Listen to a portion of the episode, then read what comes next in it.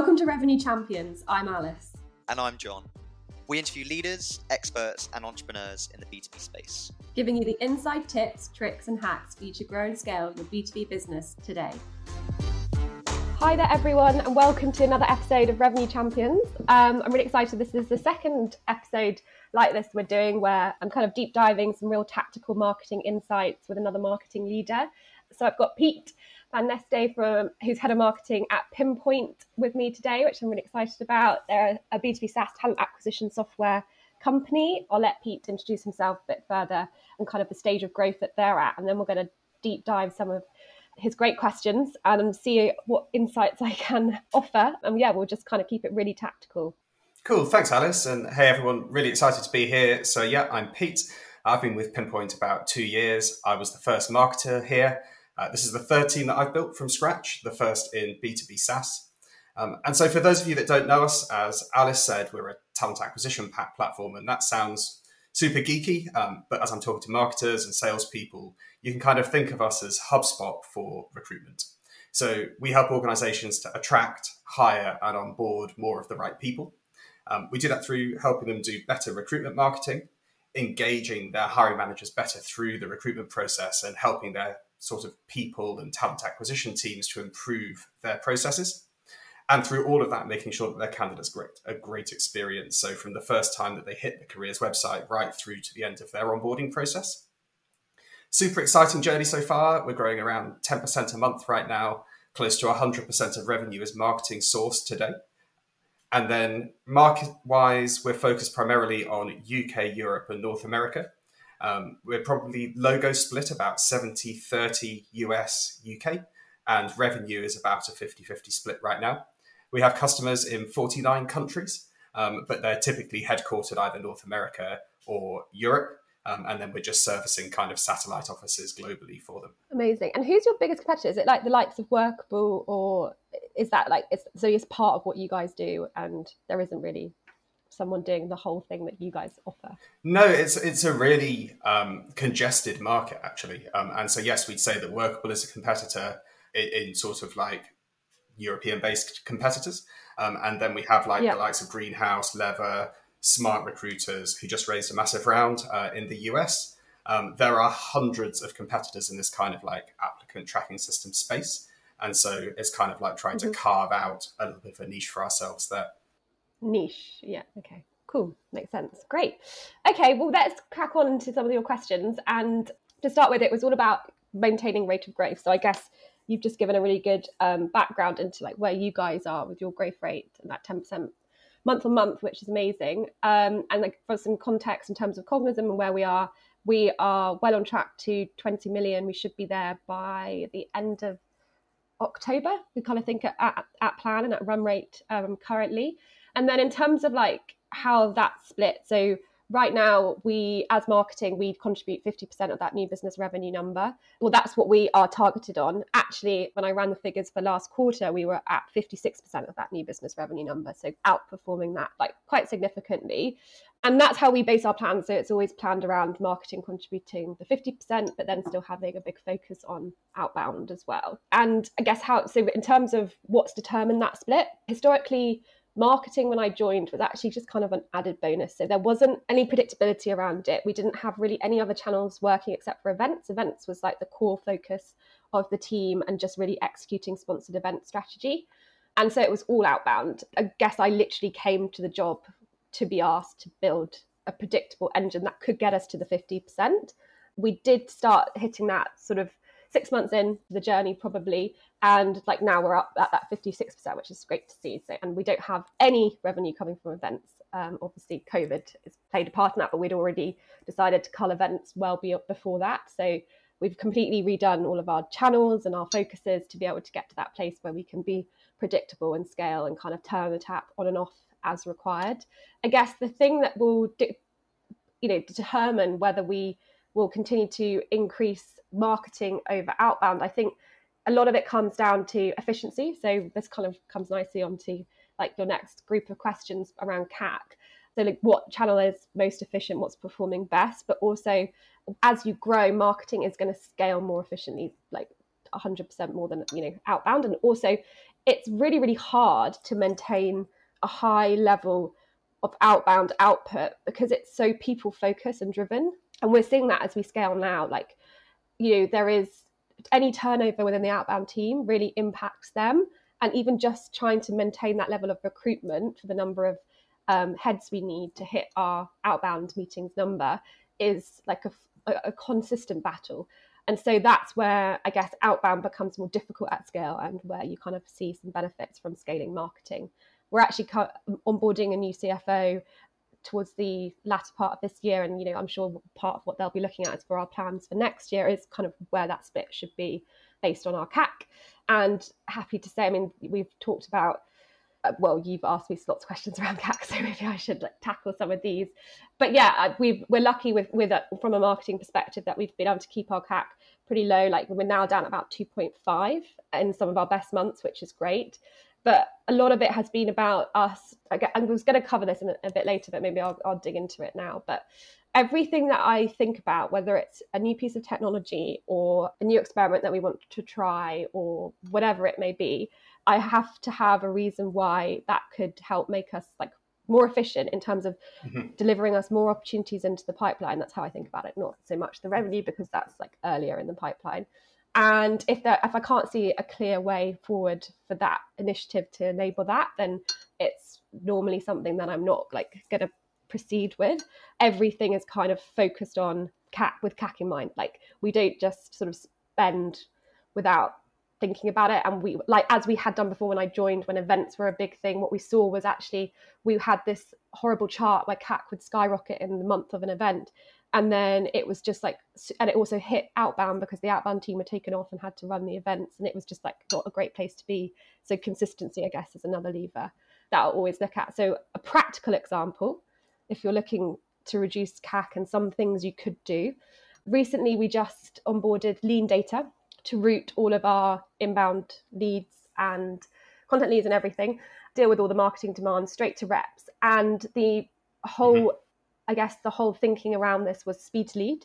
If we can speed up, yeah, the, the amount of time that it took for an MDR or an SDR to be able to action that lead, so it turning up in their cadence, frictionless, um, assigned within five minutes, then we knew we were going to get an uplift in our conversion rates. Well, we Sure. We, we predicted that we would get an uplift in our conversion rates. And we're actually seeing about a 2x on that now, which is great. And the other thing has been that we've actually been able to now give more of the content needs to more of the SDRs. And so we are converting a higher volume of leads than we were before because we were limited by capacity before. It wasn't super efficient because we had, you know, we were actually like generating too many leads and they couldn't get through enough of them and then the cost going into the marketing spreadsheet was like was increasing if I had to add new MDR heads. So instead, what we've done is by onboarding LeanData, we're now able to route all leads equally round robin to the full team, and that has really helped on the CAC and the efficiency, mm-hmm. and also just the conversion rates from all of that. I don't know if you have any questions on. I've just spoken loads, so yeah. Yeah, that, that, that's really helpful. I guess like going back to that inbound outbound split, like Today we're doing basically zero outbound. We're kind of like capturing demand in the US because it's a big market and there's a big in market audience. Um, UK is maybe a bit more of a mix of capture versus create demand. But the UK is a market that we're really trying to push into. Like when we looked at doing outbound into the UK, like it's a much sort of smaller market. Um, and we quickly figured out that we burned through all of our kind of target accounts that would be really great prospects for us over the course of sort of six months if we made a big outbound effort into the UK.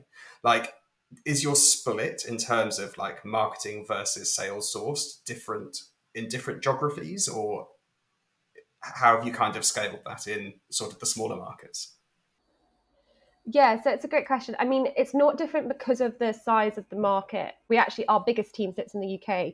So I guess just quickly on that point to give you some context like from a mid-market enterprise sdr outbound perspective they'll have like 200 accounts probably to work a month and they're not allowed they don't get allocated new accounts unless like an outcome has happened from that account and that's like run from the ops team. So that gives us like more runway and less wastage i guess on in terms of our tam. Mm-hmm. Because I would have thought, you know, because you're saying sort of it's the first HR hire, isn't it, in like a SaaS startup company org, there should be enough to go out after for some some outbound reps, you know, even if not like a, a team of 20 like we have. But I sure. think also the other thing is it's in terms of why our other markets have smaller teams, we're just waiting to prove out the model and then we'll scale it. So once we, we call it 80 20, like if 80% of reps are hitting their target, their number, mm-hmm. then we can scale more. And obviously, assuming like we haven't completely whitewashed our TAM, but we have a massive TAM. So TAM really isn't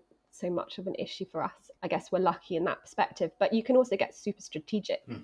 on your outbounding. And I think where we're seeing outbound to have the biggest value is on the more like enterprise mid-market accounts as well, where you've got to you've got to be leveraging like five or six decision makers, and that's hard to do through marketing actually, and really does need like sort of that human touch. And, and I guess that's the same for us. And I guess like in those smaller accounts where we are maybe targeting the first HR hire in a smaller startup, for example, like there's one or two people we're trying to get in front of there, and perhaps the um, sort of contract value doesn't justify a big strategic approach into that account. Um, whereas, yes, you're totally right. Like those mid market and enterprise accounts, like we can be much more strategic, and you can invest a lot more in kind of targeting all of the different people within those accounts. Okay, no, that, that kind of makes sense. I guess like you've massively increased your target this year. I think like you're trying to add like is it about 10 million of revenue this year versus sort of five last year.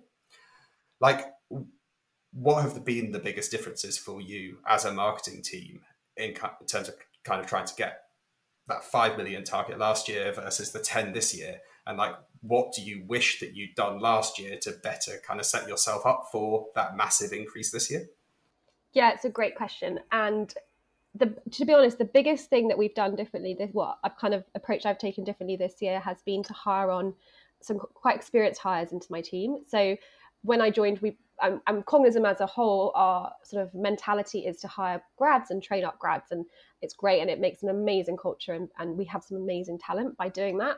But I do think in marketing, when speed is of the essence and like significantly, you know, high targets are at play, sometimes you've got to shortcut that process and um, you just need to hire some some serious experience and some big guns. So i think the big thing that i have done differently this year has been to hire them on board and where i've hired them is so in our performance role we have a very experienced person now heading up the performance piece. That's all of our paid a pain point that we were finding because we actually had an, an old sdr working on the performance side. So he had been sdr and then we got pushed him into performance marketing. He was doing an amazing job um, but just actually having the knowledge to know how to scale that to the next level was kind of missing. So how, by employing someone with who's just done this their whole life and has got like 10 years of experience has really helped us like speed up that process so that's one that was one of the hires another hire that I, we've made is actually a customer mark a, quite a senior customer marketer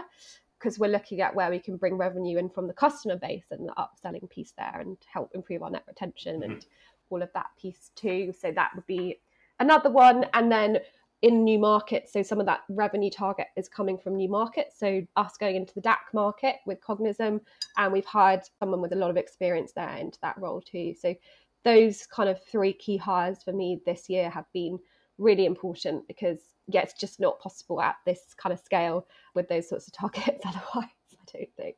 Sure, yeah. You, you talked about the account growth and like obviously like sort of net dollar retention is becoming really important to valuations right now. Like as a marketing team, do you have specific like KPIs around how you're supporting that kind of account growth and minimizing churn? Yeah, so we are starting out on this journey very much so. Our customer marketer literally started on Monday. Okay. So um, she will be building that all out. And we've only, as of the first of this month, we actually spit out our customer success and our account management team. So we have customer success now just dealing with servicing customers from ensuring they have success with the product rather than responsible for the upsell cross sell piece. Sure. and the account manager team firmly sitting in that revenue generating pot. So you know their targets and things are, are still just kind of beginning to be worked out and how karen our customer marketer works with them and supports them is obviously all being built into it. So we're at the beginning of that journey and i'd say it's going to be very much like everything at Cognism, a test and learn mentality. The other thing to note is that actually we've predominantly had SMB client base until now. Mhm. Um, we have restructured as of the start of July to split into segments. So we have SMB, mid market, and enterprise now. And obviously, by targeting the larger organizations, the ability to cross and upsell is going to increase um, significantly than when we have just previously been looking more at the SMB segment. So it's a big focus, and we've restructured, we've created a team for it, and we've also hired specifically at marketing, and we're going to Hmm. grow that now into H2. Okay, and so so would you say that the fact that you've been kind of like focused on that SMB market, and so perhaps like lifetime values are a bit lower in that kind of segment, and kind of you're expecting them to maybe leave for 12 months and then come back and steal all your data again, and maybe leave again for 12 months and come back and steal all your data again. Um, is that kind of why your um, CAC has been so low historically? Like you're talking about like two and a half months in a good month, maybe three months um, because actually they're likely to churn at like the 12, 13 month point. Whereas maybe as you shift up market, like there's more competition for those enterprise clients. And so you're going to see CAC increase as you kind of service those segments. I mean, I think it's a very fair assumption to make, and we'll have to see what the reality of that looks like. I mean, not even just on the fact from the churn perspective, but just the cost of acquisition is definitely higher in those markets. But as hmm. you mentioned, it's more competitive, and yeah, it's just it's a more difficult sale, which means we need to do more and we need more decision makers involved. It's not transactional. You know, we've we we've gone from 30 day- day sales cycles to we're looking at like probably more like 90 days on the mid market and enterprise. So that in itself Sure. is going to definitely increase our CAC, well, no doubt. Um, but we will keep doing everything we can to push it down for sure. Um, and then I, I was just going to quickly move us maybe on if you're if that's okay to channel saturation because I think that's a really Mm, interesting sure. topic. And I Mm. think it's something that a lot of marketers sort of think about and struggle with as a like yeah as a focus. Um, and if you're not thinking about it, then definitely do think about it. I guess would also be a tip from my side. I suppose one thing I said already, we have a big TAM, so we're lucky in that respect. But what we what I have been concerned about increasingly is our reliance on MQLs and like the content engine that we have, which is very efficient at the SMB level, but whether that's going to play going upwards again, I'm, I'm less sure of. Mhm. So we are doing this exercise where we split our funnel completely. So we have direct demand funnel. So that's people who come to the website with intent, request a demo, and we can see that they're converting at a rate of 45% from form fill to opportunity. And then we have the funnel with the MQLs, which is like content download or some other marketing initiative, which brings them to us. And then that conversion to opportunity sits around 10 to 13%. And obviously, that's very clear then to see where you want to scale and like what's going to be most effective again from a CAC perspective, but everything. And so we are probably operating now where we were a hundred, it was pretty much a 50 50, well, it was a, yeah, probably a 50 50 split before in terms of our emphasis. We're now trying to go for more like 30%, 70% on the demand side versus the MQL piece. A lot of that is a shift in mentality, a shift in tactical execution. So we are deciding to ungate some of our best content pieces. We are paying to get it out in front of our target audience. We're not asking for anything in return. We're actually thinking about how to, like, we're measuring success by literally just engagement metrics versus did we capture that lead? The good news is we have been able to see a correlation uplift of 45% in the direct demand funnel by having that spend active on the awareness, I call Sure. it the awareness funnel. And actually, we've been producing less MQLs, but actually converting more of them from the sales team as well. So it seems at the moment like it's working. And I guess like we're still very much at the days of like experimenting through how that's going to roll out and whether we go fully dark mm. funnel, no MQLs. That yeah, let's see by the end of the half where we get to on that. Don't know if you have any questions around that too. Yeah, I, I think it's really interesting, and I saw your presentation the other day on. Um, I can't remember it was it was an event somewhere um, talking about that sort of forty five percent uplift. Um, obviously, like you had this like great trajectory anyway outside of kind of that additional spend, and like we could see those SQOs increasing month on month. Like, how are you kind of like looking at those correlation metrics and kind of making sure that actually those SQOs wouldn't be going up month on month anyway if you were to turn off a bunch of that kind of like brand or ungated content that you're running ads to right now? Yeah, I mean, it's a great question. And know? It's going to be one of those that's like, I mean, as I mean, Chris Walker talks about this all the time. Mm. Like, we, you have to take educated assumptions, I guess, is kind of the best way to, for us to look at it. Sure. And right now, we are just looking at the correlation and seeing that's like the only way really because these are normalized visits normalized that's not the word. Yeah normalized visits. We cannot tie the individual back ever to that demo request. Like it's just not in the new world in which we're working and operating. Not really possible. And yes there's loads of technology out there that we could implement. We could get really complex mm. with our attribution model in salesforce and all of that. But i think for right now because we're just testing out the waters and trying to prove it out we i'm less worried about it and i just want us to focus on the actual tactical sure. execution of this new way forward versus getting too stuck on the data which is very unlike me. You would ask my team. I normally if you can't prove it and you can't measure it then don't do it. So yeah it's a big shift from my side to be taking this approach but as long as all the metrics i guess the core metrics have to remain stable so cost per lead cost per sqo cost per meeting booked cost per meeting attended CPA, and then we need to be increasing our volume accordingly and also converting at a higher rate from throughout both funnels. That for me is like success, and I'm happy, and I will, I'll progress with that strategy. That's kind of ticked all the boxes. No, that, that's super interesting and validating to hear as well, because like you are sort of like a year or two ahead of us in terms of like that revenue growth journey, and like I, am very much the same. Like I'll look at like first or last touch in HubSpot, and there's like the success team are clamoring for us to upgrade to enterprise. And from a marketing perspective like multi-touch attribution is the one thing that i would benefit from there. But i'm going like we can go and spend all day stuck in some multi-touch attribution model that actually is still entirely imperfect yeah completely or we can just crack on and ship stuff that we know is working and performing and yeah that cac is stable and i guess like thinking about cognism my first touch with cognism was a social post that you put out where you publicly shared some Salesforce dashboards earlier this year. Yeah. And I was like, yeah. that's never going to be attributed to anything, any any Salesforce platform or multi-touch attribution software that you have at Cognism, right? So, no, that's really interesting to hear. I guess you, you, you talk a lot about the kind of ungated content, and I think like you were talking to Chris Walker on a recent podcast episode, and he was sort of saying, no, put all of the content out to your kind of like entire audience, whereas you've been trying to build maybe some tighter funnels where yeah. it's like, hey, here's our sort of top of funnel video, here's our middle of funnel video, and here's our call to action. Like, what is your view on that? Yeah, have you, so have you changed since that conversation with Chris, or are you kind we of... changed it that day? okay.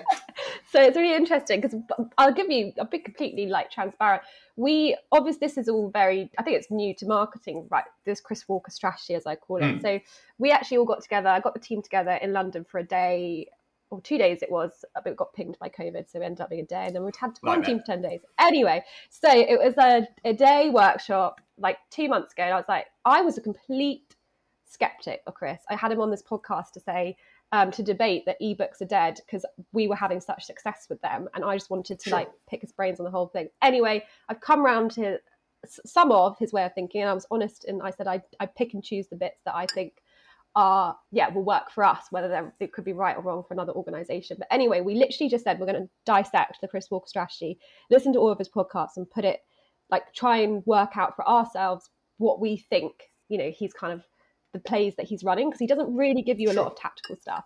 So I what we did was build up what we called awareness funnels and we had stage 1, 2 and 3 and like you said we had these sort of different stage videos and different CTAs within each phase. What was becoming really difficult for us to manage was we were running those on Facebook and LinkedIn. We had split them out into each segment and the budgets then were becoming like smaller and smaller in each and i just couldn't really sure. figure out how this was going to scale effectively without like tons more spend so actually when chris said that to me on the podcast just shove, you know shove it all in the same the same campaign it was like oh that's actually a bit of a relief and i mean we'll still measure it against what mm. we hmm. were doing before because we were getting conversions on the phase three and um, the retar- like the retargeting did seem to, to do well we've only been live now with the new way for like what, 10 days. So let's see how that goes. But I guess from a scale perspective, it makes so much more sense to me that they all sit within the same campaign. And I also do think as marketers, we do mm-hmm. overcomplicate things. Like I was thinking, like, yes, we thought that's how they're going to know that they saw that top of funnel ad from me like three days, I don't know, a week ago, and then they're getting this other ad, you know, a week later. They're not going to connect the two. They don't know they're now middle of the funnel, and they definitely don't know they're now bottom of the funnel. Like, no, they just like good, helpful content to the right audience in front of them they can consume is the key. And so it did make a lot more sense, and it does seem more fit for scale. So I guess I'm, I'm, I, I do agree with that approach for now, but we'll see how it goes. Testing it. Yeah, totally. And I guess like you've talked about moving up market a bit, and I think like maybe we're in a similar position in that like our TAM is huge. In theory, we could sell to anybody, and right now we're capturing demand from an in-market audience, and as long as they can afford our product and we can solve their challenges, we're happy to sell to them kind of regardless of industry. Like as you've been thinking about increasing ACV and kind of like shift up market, have you been able as a marketing team to persuade the organization to kind of like be a little bit more target in terms of like industry or like what your ICP looks like and to create content that's a little bit more targeted and specific or are you still keeping things quite broad?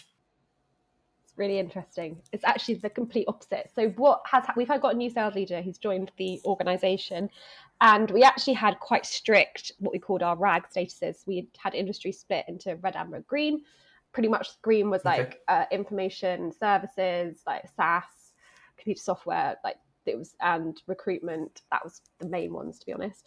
And we mm-hmm. pretty much put all resource into targeting those core industries. Uh, this new sales leader's come in and he mm-hmm. said, I just want everyone to have more conversations. Like that is the aim. I want more conversations. So the okay. kind of right now the aim we've completely we actually only have probably a select number of really non-fit industries maybe it's like 10 and mm-hmm. everything else is we we want to go we want to spend money want to target we want to have conversations with so that's the current thinking however i would say mm-hmm. from the in the enterprise segment we are accounts driven because our account sdrs mm-hmm. and mm-hmm. aes have got their they've made their list of accounts and so and their list of accounts, funnily enough, are all what originally were our green industries. So we will get more targeted with those just because of the nature of the accounts they've selected. But generally, on the mid market and SMB, mm-hmm. the emphasis is on just having more conversations. Sure. I, I'd like. I don't know if this is really a question for you, but I'm sure you have conversations with sales all day. Like we have a challenge, right, where an AE can be speaking to a, you know, 10,000 headcount organization in New York in the retail section at 10 o'clock. And at 11 o'clock, they could be talking to a 50 person startup in Europe. Like, mm-hmm.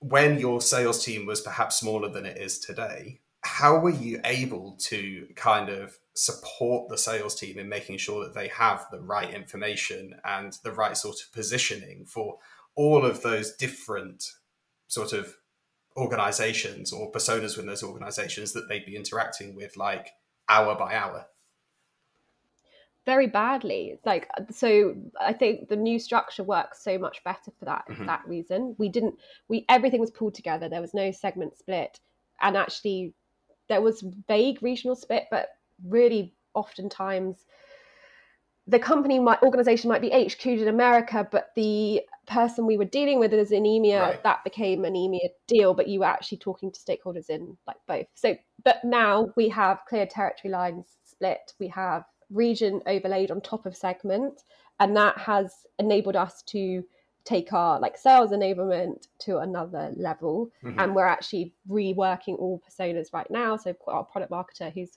completely focused on that problem of i want to understand what an enterprise workflow looks like for a SaaS tech organization mm-hmm. versus mm-hmm. what like an SMB workflow use cases and then that will obviously all get documented and provided to the teams but we're just beginning that process and i would say the sales team would be selling what ended up happening is they were selling we had like amazons and googles coming in but we would actually just sell mm-hmm. like one license because they weren't Right. equipped. We didn't have the right yeah resources available to them or information they weren't and it wasn't set up correctly for them to actually be able to fully um, make the most of what you know what should have been an enterprise deal ended up being like Sure. an actual just an SMB deal with an enterprise organization. Sure, and, and that sounds totally familiar. It's like frustrating because you can just see yourself leaving money on the table in those examples, can't you? Yeah, I mean, I guess the good thing is now there's like so much room for upsell, cross sell for these A's who we've Hmm. created. So um, AMs who can now go and yeah work their magic there. But yeah, obviously not an ideal situation. Um, so Totally. yeah, we are. But maybe all good for next year's valuation, yeah. right?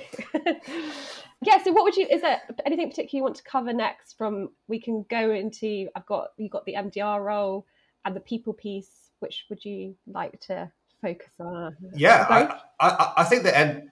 Yeah, both. I mean, like maybe the MDR role is a good Yeah. place to go now. Like we're talking about that sales and marketing thing working Yeah. together. Like Mhm. I love your idea of the MDR role, and like when we started talking about organization structure, I was always like, SDRs should live in marketing or BDRs should live in marketing because actually then marketing's number is qualified opportunities, and it just takes away that whole opportunity for friction, right? As long as the AEs are happy with the opportunities that they're getting, then everything's good. But I guess in your example, like you've got your MDR sitting in the marketing team, and then you have your like outbound SDR sat in sales. So actually, MDRs sit in sales still. We, I'll, I can give you some stories here. Ah, So okay. we've had a long and interesting path to what works on the MD, on the MDR front. And originally, we Mhm. put the sort of worst performing outbound reps into the MDR role because we thought, well, if they can't do outbound, then it might be easier if they've got like they're just given demand to work. Terrible idea. Because if you're starting something new, you need to put your Okay. best people into that role always 100% of the Mhm. time i think the other thing was we had put it straight into marketing now that was also made the role unattractive to salespeople they didn't want to be in marketing i think there's quite a lot of um i'm not going to say ego but like stigma maybe around Mhm. like being yeah an outbound rep and that and that career path for you and i think it's harder for them to see when it sits in marketing so and Sure. also because the training like the training that they get all happens from the sales team it's all set up within the sales org structure so we, what we have learned put your best people in the role have it sit in sales but tie your futures really closely together so by that i mean Mhm. we've created comp plans for the mdrs which are you know aligned to marketing targets. So we if we aren't delivering to them the right number of qualified leads they're not going to hit their sqa targets which means that marketing won't hit their sqa targets. And so therefore everyone fails. So tying Right. their like tying the futures really closely together forces the alignment forces like the yeah forces everyone to work closely together and enable each other properly. So that was something we also discovered. Hmm. one thing too as well was we've recently we recently broke it out even further so we have an inbound only rep deals with all of the direct demo actually we have two now direct demo requests that come straight to the straight through the website and everything else like drift etc they that's all they do every day. They just qualify book in follow up etc and then we have the ones who are dealing with the mql Sure. so from like content downloads and events and everything else. And that again worked really well and we saw a big uplift by specializing. To add another layer to this hmm. when starting from july we have now kept the inbound mdr role. That remains in place. But as i mentioned we were struggling to scale mdrs efficiently for the, for the number of leads that we were getting.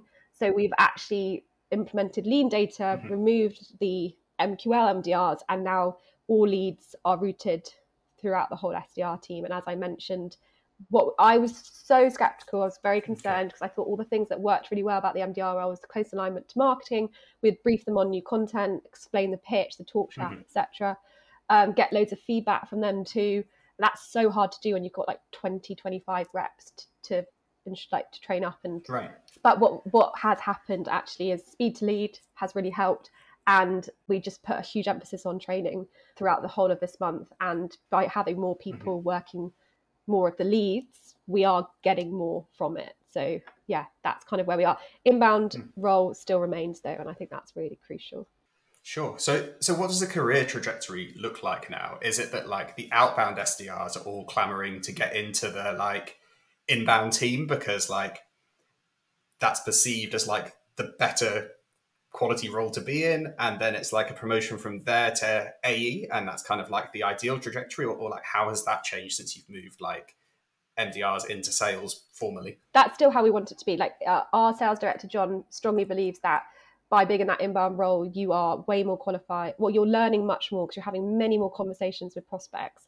So you're becoming mm-hmm. more equipped for the ae position versus obviously but want, we want you to cut your teeth in cold calling first as well. So like you earn the right to deal with inbound. So I think that's kind of how we see it. Like be successful in your cold outbound, earn the right to have the inbound piece and have those conversations and develop your skills, and then going into like the closing roles. Okay, uh, just, like I, I, didn't put this on our list of questions, and it's a little bit of a tangent, but um, just thinking about that SDR and AE split like something we've we've been kind of keen not to do is to have an initial call with a prospect that is like SDR led and very mm-hmm. like kind of BANT focused if they've inbounded and they're like clearly high intent. Like, how are you thinking about that? Is there an initial call for like qualification with those kind of MDRs, or is the MDR just immediately just trying to set a meeting with the A? Yeah. So um, it's quite an interesting debate because this whole thing isn't there about like do would you hmm. would you send your inbound leads straight to an AE? Now we had this discussion, talked it through. Um, don't want to do that because for us, speed to lead is pinnacle. We we will respond sure. in under five minutes, and there we just know that if you're in market and you're looking, especially as you go mid market enterprise, you're in a process. You're going to be exploring other options. We want to be the first people to hmm. speak to you. We want to give you the best totally. experience possible you can have, and part of that hmm. really good experience is not putting them through BANT. Like it is just about right. having a having a that's why we have experienced reps as well dealing with them because we want to have mm-hmm. people who are also can act almost like an advisor and an expert have those conversations okay. with our inbounds and yeah book them in with the right AE as quickly as possible and make the experience mm-hmm. frictionless mm-hmm. we also want to book in within two days we don't want to wait for it like very long at all sure.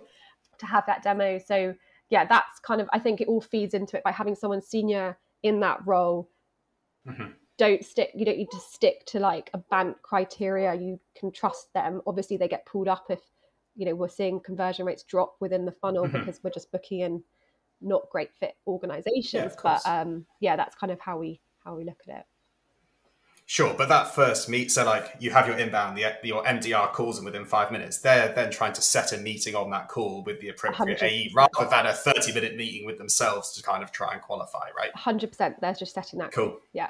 That's amazing. Yeah. Brilliant.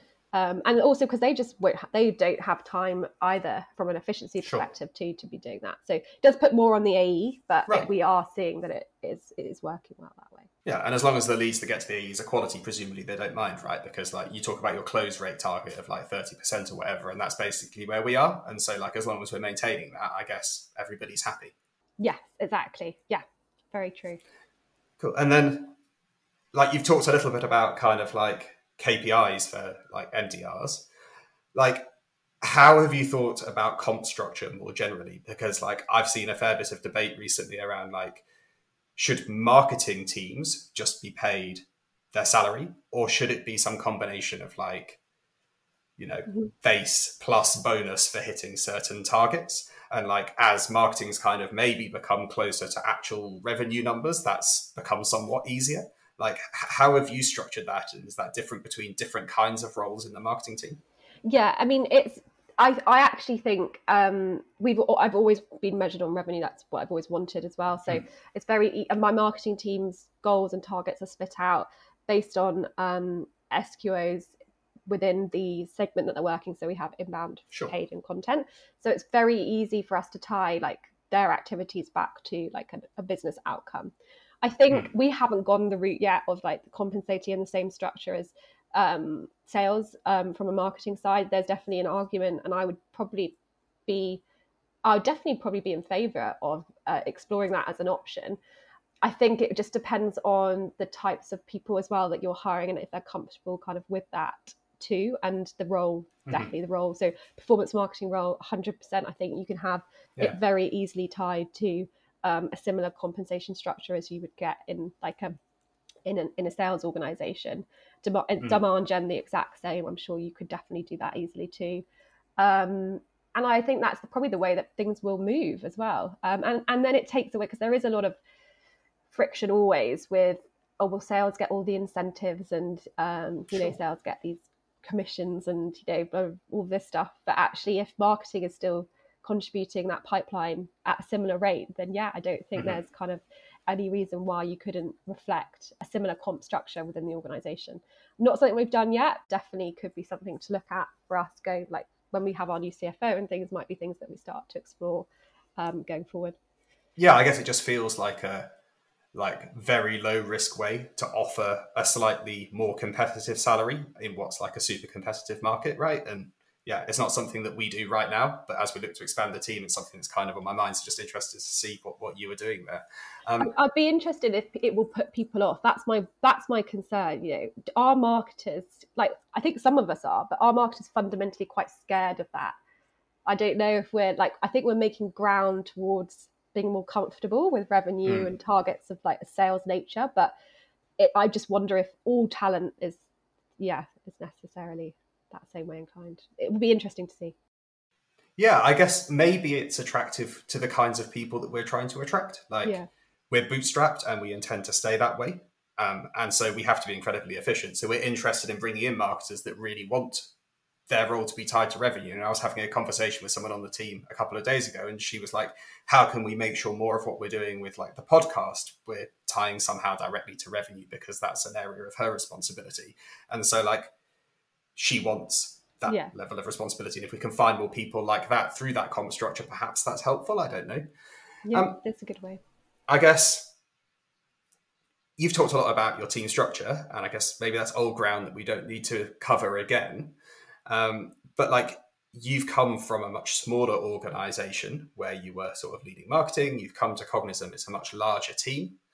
Like, how have you thought about making sure that larger team is working efficiently? Because, like, we all know that we can throw one developer at a problem or we can throw 10 developers at a problem, but 10 developers doesn't mean things happen at 10 times the speed. And, like, it's the same for marketing, right?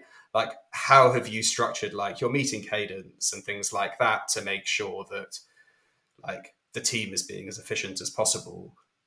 Yeah, I would say it's a consistent process, a consistent process. We definitely got to a point where we had we had to hire more people from a capacity perspective, but then we hired more people and we struggled on the output. Like I was I wasn't happy with where we were from an output perspective versus where we'd been before when it was just like two of us doing the same amount of work. Right. So we've definitely seen that and the things that we've done to overcome it. So actually within their personal development plans we implemented some kpis around how long certain repeatable activities and tasks should take okay. so that's one thing i think with marketing it's very oftentimes easy to be busy on busy work like right. not saying you're not it's you're doing a webinar but a webinar is not a webinar can actually be done set up and in place and sort of automated in my opinion within about four four to six hours you know if every if you had all the elements in place agreed all the design points so that's something we just try and enforce within the team through like KPIs around it. The other sure. thing is we run two weekly sprints, marketing mm-hmm. sprints, and we use monday.com to run those. Sure. And we will set out tasks within the de- so it's mainly for the demand gen team and performance team that we focus on this, which is like mm-hmm. what are our priorities for the next two weeks, the subtasks. We set the dates on them, get alerts. Like we will ensure that there looks to be a fair num- amount of work sure. kind of allotted to each individual within the team, and we try and track that as closely as possible, like through managers, etc. And that has helped. The, the definitely running those sprints has helped us yeah increase output. The other thing is kind of accountability. We do a weekly meeting where everyone will showcase what they've been doing that week. So mm. I think by knowing that you will be kind of in the spotlight at the end of a week to showcase like what you've done also mm. helps promote yeah higher output from the team and then we will have the campaigns teams the demand gen team have they have a daily stand up where they will it is for the demand gen mm-hmm. leader to progress tasks like be really sure that what's been said to done that day actually gets done and then sure. we have as a marketing team another like two weekly stand ups we have it on tuesday and we have it on uh, thursday and then we have the weekly on the friday mm-hmm. so lots and lots of touch points as well where you know we're talking about the things that we're doing and i think that also surfaces if if there's a lot mm-hmm. of the same work being surfaced time and again then like what is the blocker how can we get this to move and push forward also just me as a leader i am like my motto is done is better than perfect. I am always pushing. Like I am that Right. I think people yeah, I guess it comes also from a leadership perspective, you need to be showcasing what your expectations are and talking that, about that a lot of the time too. Right, yeah, like we talk about shipping an 80 percenter, and then like it's about protecting the marketing team from the random person who starts complaining about one typo Exactly, in a blog yeah. post, which we could have spent 80% more time proofing, but actually we just shipped it. Um, so yeah, no, I, I totally agree with that. I'm, I'm sort of aware of time, um, but like, how have you thought about uh, the kind of like in-house versus agency or freelancer split, and how's that kind of changed as you've gone from like a smaller team to now yeah much so team? the way i think about this is if um, to do that role effectively a large depth of knowledge about your business and your organization is required then it needs to be internal. Also you need to think about what what is possible to do a good job for the money. So for example when I, when I- when I mean that when I joined Cognism, they had they had outsourced all of their paid marketing efforts, and we were paying I think it was five hundred pounds a month, and it was terrible. Right. Like it was, uh, but but you can't expect that to be good when you're paying five hundred pounds a month. Like no, I think the expectation was, oh, Google Ads. Well, you just you look, put set up some campaigns, launch it, and then you just leave it and forget about it. It's like obviously absolutely right. not, how it's you never do it. work. And so when you realize that you want eyes on that every day, like every two hours, like then you know, well, I need that in house. Like I can't pay for that because that would cost me astronomical amounts from an agency. So it's about understanding like what Mm. the expectation for that role is and if it could be done in a cost effective manner outside. So for example, we do freelance some writing because we can work, we can actually put some time into specific freelancers who we now know can write in our tone of voice and it's an efficient spend from Mhm. a money perspective so that's fine um, same from a design perspective we were able to do that when we were at capacity but for other roles like the Mhm. performance piece i just would never um, never really outsource that Wow. Okay. No, that's really interesting. I, I guess like, yeah, m- my default would be to keep anything that's kind of like needs that real understanding of the market in house. And I guess like I was thinking, hey, well, perhaps we outsource some elements of the performance stuff, which is more technical, and those agencies have like that broader knowledge of you know the 30 40 100 different businesses they work with but no that, that's that's super interesting and then in terms of like the team growth like you're based primarily in the uk Uh, well, right now Actually, no. We have. I was thinking about this because we've just gone back to this. Well, there is an office now in London open for people, but we've got four or five in South Africa off the top of my head. Date I can't. Okay. We've got one, two in Macedonia, three in Macedonia, and then we have London, and I think that is all the countries. But I'm probably am missing one somewhere. So yeah, pretty global team. Okay. Uh, so I guess like final question, like how do you think about comp? And like I know that's a big topic right now as people are going more and more remote and starting to hire almost anywhere. Like how do you think about that comp I think it's just got to be standardization? fair for the role, right? So fair for the role, fair for the region. Like, Fair. and we will we do a bench very thorough benchmarking process Mm-hmm. whenever we go. We have a new role. It will benchmark the salary through. We have an HR system we use, and obviously where you're based is part Sure. of that as well. And that will be what the role goes out advertised for as well. So it's all very transparent. And I think it just has to be, yeah, literally that's got to be the process. I don't think, um, you know, if someone comes on having that process having happened and then decides to relocate, well, then I think that's kind of on that. Mhm. That's a decision they're making in the knowledge of, you know, what their role compensation package and everything is. And they kind of have to make that decision with that in mind. I don't think you necessarily then have to like reflect that, um, that move, but we also don't want to stop people from Fine. yeah kind of being a bit you know able to be international and i mean the time zone is a big factor for us. So assuming time zones work we won't stop Mhm. someone from working the summer in spain. I don't know wherever you can go. But yeah Sure. um yeah i think that's kind of how how i approach it really. Transparency honesty benchmark Fair. And so are you typically hiring a role in a particular location right now? So you'll be like, right, this role we're going to hire in the UK, so we're going to pay the UK salary, UK benchmark. This role we're going to hire in South Africa or whatever, and we're going to use the benchmark. yes Right, exactly fine. yeah yeah Okay, exactly cool. that yeah No, super interesting. Yeah. Cool, amazing. Well, I've yeah, I've perfect timing. I hope we're able to cover most of the things that you had on your list and somewhat helpful. But thank you very much for yeah such comprehensive questions. And i think it was a really good chat lots of tactical things that we've covered that hopefully be helpful for other people. Sure really appreciate it. Thanks so much alice. Thanks pete